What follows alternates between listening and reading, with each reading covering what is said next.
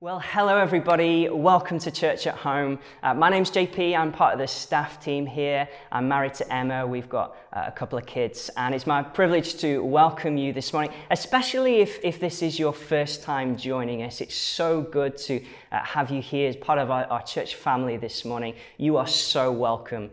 And God has given us a vision as a church. He has asked us to build a thriving community that reaches Nottingham with the gospel and replicates this across the UK.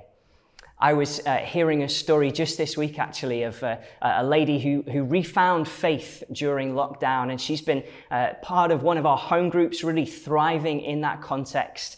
And then this week, getting in touch to see how she could join one of our serving teams to bless others. It's a great example of our, our vision in action. And we spoke uh, all about this vision back in March. And then this thing called lockdown happened, right? And uh, the world became a very different place. And, and so, what we're wanting to do over the next couple of weeks is allow what God has said to us to give us some vision into our present situation, strange as it is right now. So, today I'm going to be looking at what it means for us to be a thriving community and then next week, Ben, who leads the church, is going to be looking at us reaching Nottingham with the gospel. And then after that, we're going to have a, a week that we call Pledge Week, the 20th through to the 27th of September, which will uh, allow us an opportunity to pledge our financial giving, uh, a wonderful part of our discipleship journey over the next kind of a year or so. And then following that, we'll pray into uh, all, of this, this vision uh, during our deeper prayer week uh, that kicks off on, on Sunday, the 27th. So that's where we're, we're going today. Um, I want to. Um, I want to speak from um, uh, one of Paul's letters in the New Testament, a letter called 2 Corinthians. Now, 2 Corinthians is uh, one of the most personal of all of Paul's letters that he wrote. It's, it's full of emotion as he seeks to try and um, repair and restore something of, of, of his difficult and broken relationship with the church at Corinth. And it's all about how weakness is the way of the gospel. That it's in our challenges and in our trials where we see the power of God at work. And I don't know about you, but I find that such a comfort right now in all the difficulties that, that we face. We're, an embodied community, and yet there's restrictions on how we can meet together. We're a family as a church, and yet we can't all be together at the same time.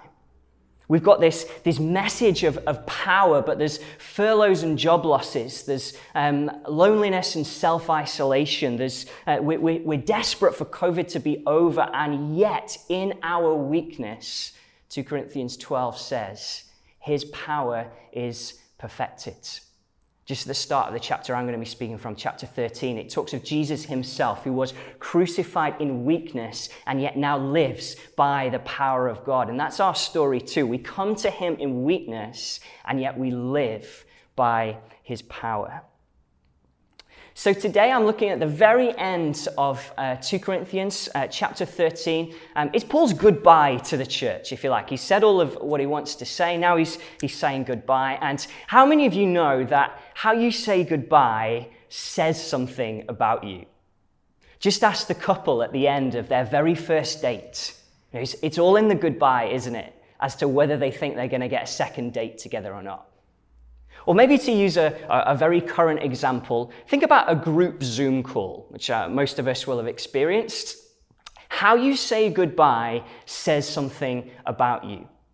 Maybe at the end of that group call, you are the bold unmuter. You come off mute, you say bye bye everyone, and then suddenly everyone else piles in with a bye bye bye bye.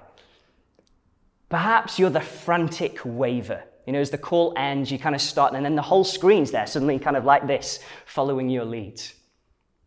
Perhaps you're the instant leaver. Now, we, we all know people like this. The meeting has barely finished, and yet they're off. They're like, see ya, had enough. Or maybe you are the desirous socialite. You stay on that call until meeting is ended for all, craving conversation with others. How you say goodbye says something about you. And actually, Paul's goodbye here, inspired by the Holy Spirit, is a prayer. It's a prayer. And there's, there's, that's a point in itself, actually, that, that in our weakness, we have to know that prayer is the plug in to power. Prayer is the plug in to power. So let's, let's have a look um, at what he says. So 2 Corinthians uh, chapter 13, verse 14. Um, the words will come up on the screen. I'm reading from the English Standard Version. Here's what it says. Here's what he prays for them. He says, The grace of the Lord Jesus Christ and the love of God, and what he means there is God the Father. That's a very common scriptural thing to uh, use the word God when God the Father is being mentioned. So, the grace of the Lord Jesus Christ, the love of God the Father, and the fellowship of the Holy Spirit be with you all. I've got a, a funny history um, with, with these verses. I, I grew up um, as part of a church um, in uh, Stoke-on-Trent, where, where I'm from. And at the end of the services uh, in that church, what we would all do, we'd all stand together and we would say these very words, almost as a sort of blessing over one another. Um, but I, I, think for, for many, sometimes the, the, power of the words got a little bit lost and, and consumed by um, the, the desire to turn round and to eyeball as many people in the congregation to try and kind of um, widen this blessing um, as you could. And so, what it looks something like, uh, all these people kind of frantically spinning round of the grace of the Lord Jesus Christ, the love of God, the, the fellowship of the Holy Spirit be with you all. Amen. I remember it really strangely. And yet, as we say these words, we can't help but notice the Trinity come through. Now, that word Trinity, it might be a, a, new word to you if, if you're new to faith, but it's a word that, that describes the triune God. God is one God, but three persons Father, Son, and Holy Spirit. Each one of them 100% fully God and yet there is one God. Now that blows our minds. That, that defies our human limitation. But it means that we can be wowed by a God who is way beyond our comprehension. It describes our Father in heaven, from whom are all things, the giver of every good and perfect gift, an everlasting Father, a compassionate protector it describes how he, for all of eternity, has been loving and delighting in the Son, Jesus Christ, the shepherd and overseer of our souls, our Savior, the firstborn from among the dead, the ruler of kings on earth, the radiance of the glory of God, the head of the church. And that love and delight is reciprocated and inspired by the Holy Spirit, the comforter, the counselor, the one who comes alongside us, who empowers and convicts and strengthens and reveals. What a God we have Father, Son, and Holy Spirit, the perfect community, loving and delighting in one another.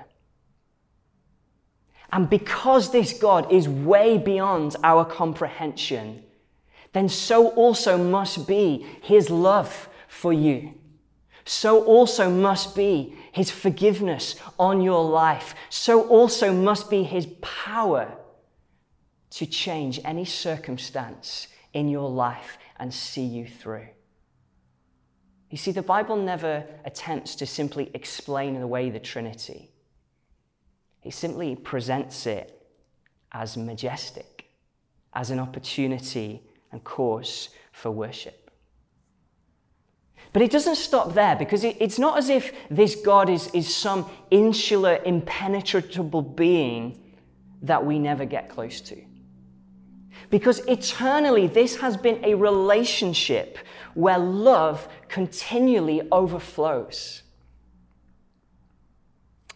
Uh, Mike Reeves uh, wrote this wonderful book, The Good God, Enjoying Father, Son, and Spirit. It's only uh, 100 pages long and it is absolutely cracking. It's a brilliant book, um, all about the Trinity. And, and here's something he says He says, As a father, God gives life.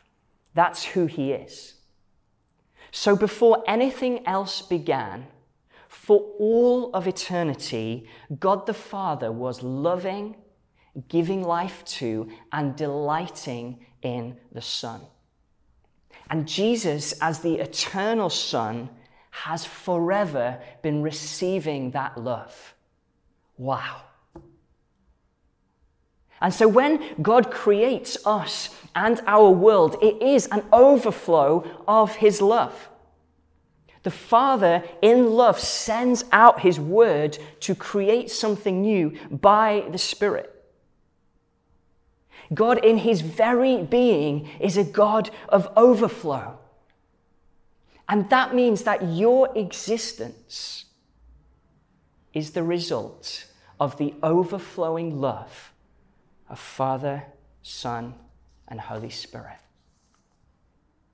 And as if that's not enough, in our salvation, as we come to know God, the Word of God, Jesus Christ, is sent out by the Father in the power of the Spirit to also create something new the people of God, the church. And to do so, to share with them what has eternally been His the love, the glory, and the communion that Jesus the Son has with God the Father. That is outright incredible. You say, well, what's that got to do with build a thriving community? And when do we get to the bit where there's the appeal to fill the serving rotas and turn up our home group? If we want to build a thriving community, we have to start with God Himself. We are defined by Him. We've got five priorities uh, as, a, as a church this year. Uh, the first two of which are that we grow in God and that we grow in community together. And that they're in that order for a reason. Because as we grow in Him, the life giving, overflowing God, so also we grow together as a church. Our community is the result of and built by God's overflow of love. So let's have a look at what Paul says um, about this, this community then. He talks of the grace of the Lord Jesus Christ. The grace, that means the unmerited favor of God on your life. You didn't deserve it, you couldn't earn it, but He makes us righteous in His sight. He removes all of our sin and mistakes. He gives us access to His throne so that we can approach Him boldly with confidence, knowing our acceptance. Do you know Paul's favorite term for a Christian? Is someone who is in Christ. And that is because when someone becomes a Christian, when they accept the finished work of Jesus, that he died on the cross for their sins, that he was raised to life in power, defeating sin, defeating death, defeating our enemy,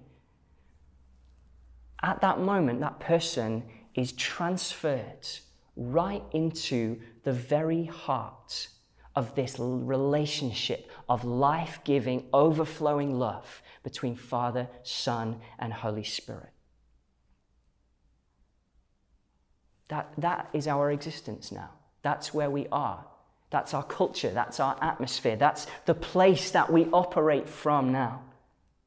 And it means that God the Father's word over us is the same as that which he says of his own Son. This is my Son, whom I love, with whom I am well pleased.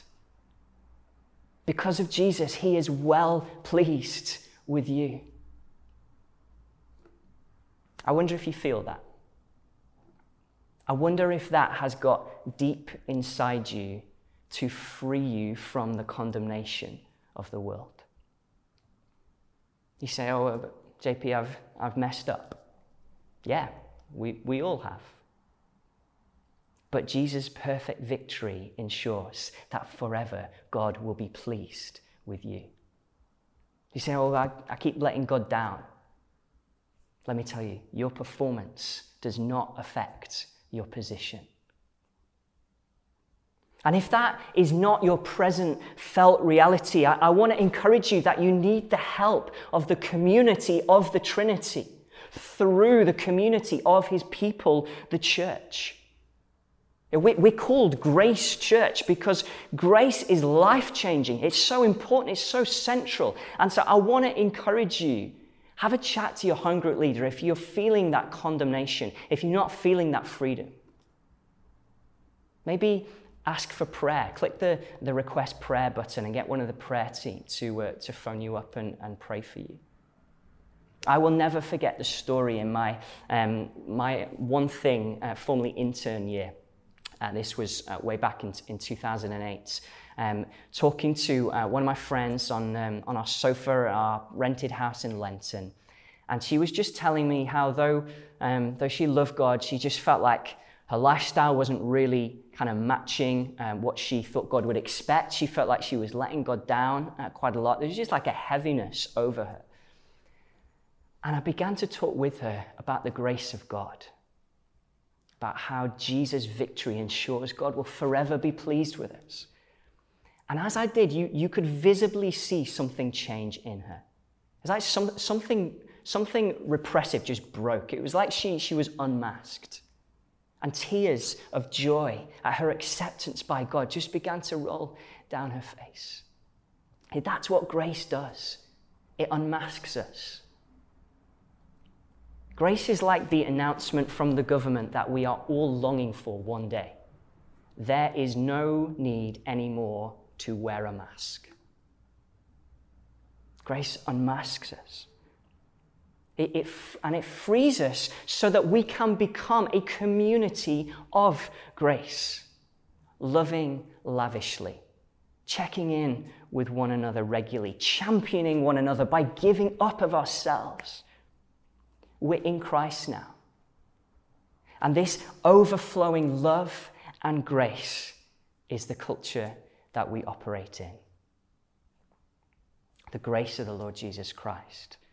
So we're, we're in Christ, we're, we're saved by grace, we're righteous in his sight. But then Paul goes on to say, the love of God.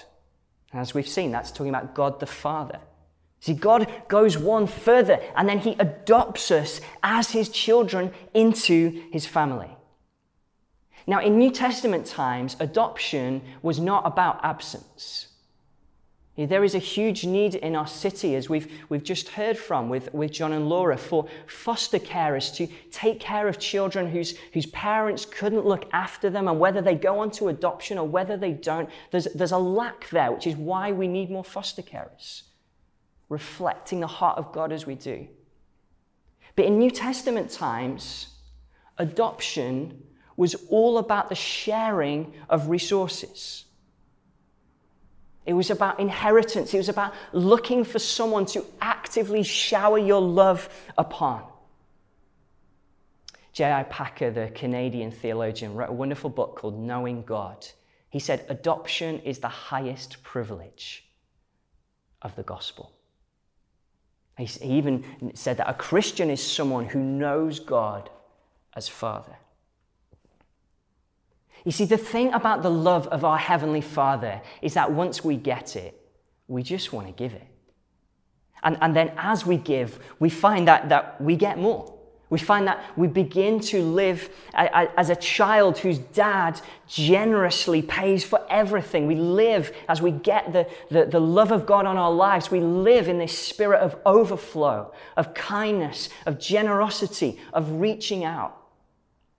And what's happening there is that we're beginning to take on the family likeness. Many of you will know Rick and Cheryl Loosemore, who um, just a few weeks ago actually uh, left Grace Church to go and plant uh, the River Church, Newcastle, um, as part of our Grace Connection family of churches. And Rick and Cheryl are just a wonderfully generous family, generous with their time, with their money, with their food, with their, their family.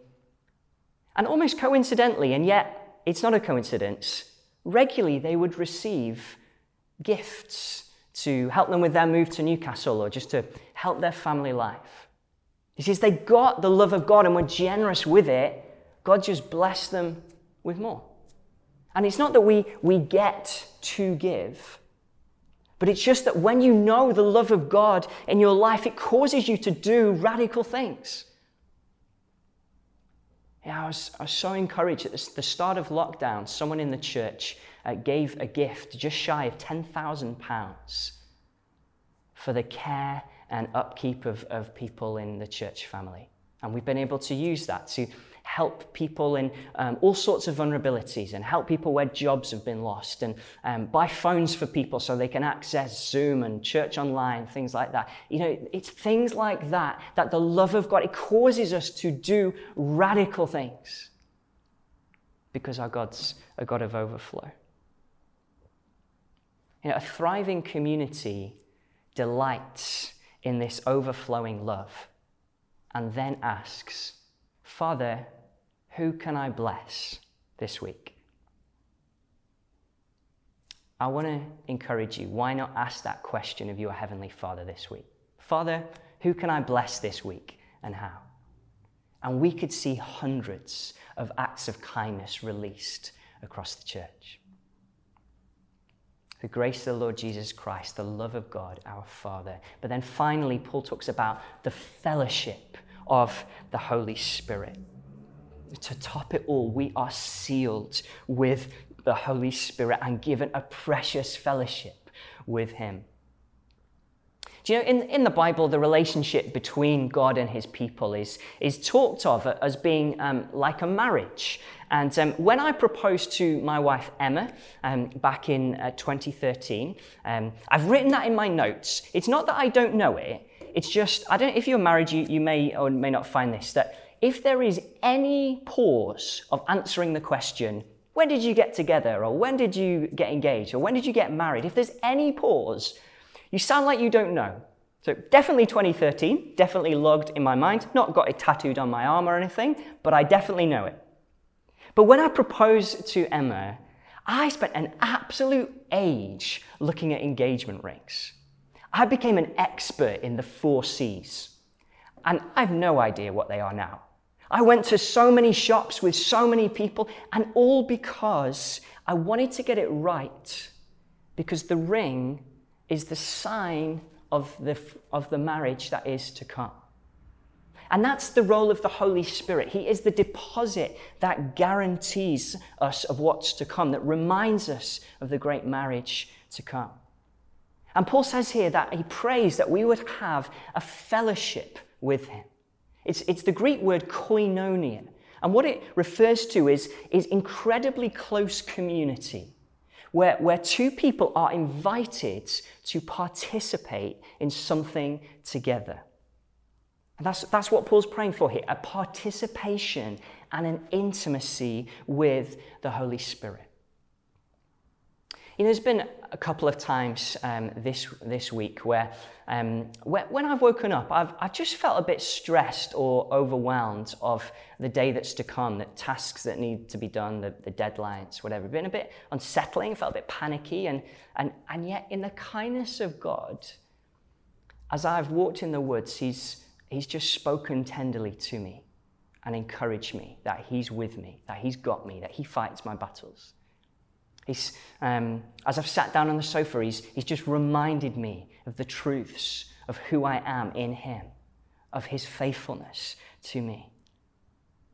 And that's just a, a little bit of something of that, what it means to have fellowship with the Holy Spirit, a joining with Him, an, an intimacy as we hear him, him speak to us and encourage us and strengthen us. And what I found and, and what, what is biblically true is that He breeds within us love for God and for others. He breeds within us joy in who we are. He breeds within us peace and patience and all of the other fruit of the Spirit. You know, earlier I, I said that we, we really need to get hold of the fact that prayer is the plug in to power. Well, actually, that's another way of simply describing fellowship with the Holy Spirit. It's talking and walking with Him. That's what we get to do as a community. And that actually is where our response begins with Him in the quiet place, placed at the heart of this beautiful relationship of overflowing love of Father, Son, and Spirit.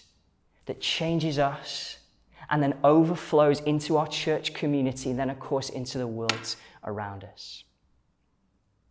The grace of the Lord Jesus Christ, the love of God, the fellowship of the Holy Spirit. Maybe you don't know him personally, and your next step from this message is to decide that you are giving your life over to God right now. You're going to live for him now. You're going to accept that He died on the cross for your sins to forgive you, that He rose again in power, that you too might be a, a new person. Well, I'd encourage you, take that step. What are you waiting for? This is the most precious, incredible thing ever to intimately know the God of the universe. And do tell someone in the church if you do. But if you are part of Grace Church, if you are part of the, the church family and you would call yourself a Christian, I want to ask you how is your walk with God right now? Is, is this how you see Him? Uh, does the Trinity feature in your relationship with Him? Do you see Him all at the same time as a grace giving Savior, as a life giving Father, as the Spirit, your comforting and closest friend? Because you know, I'm not, I'm not speaking today to hundreds of individuals. I'm speaking to us today as an army, as a family, as a flock. We, we fight and live and follow Him together. We thrive together.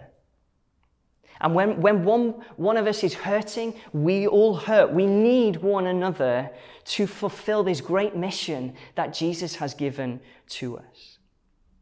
We may reach our own little parts of this city by ourselves with, with God, but, but it's as a family that truly we will see this vision fulfilled. Father, Son, and Holy Spirit, a thriving community overflowing with grace, love, and fellowship.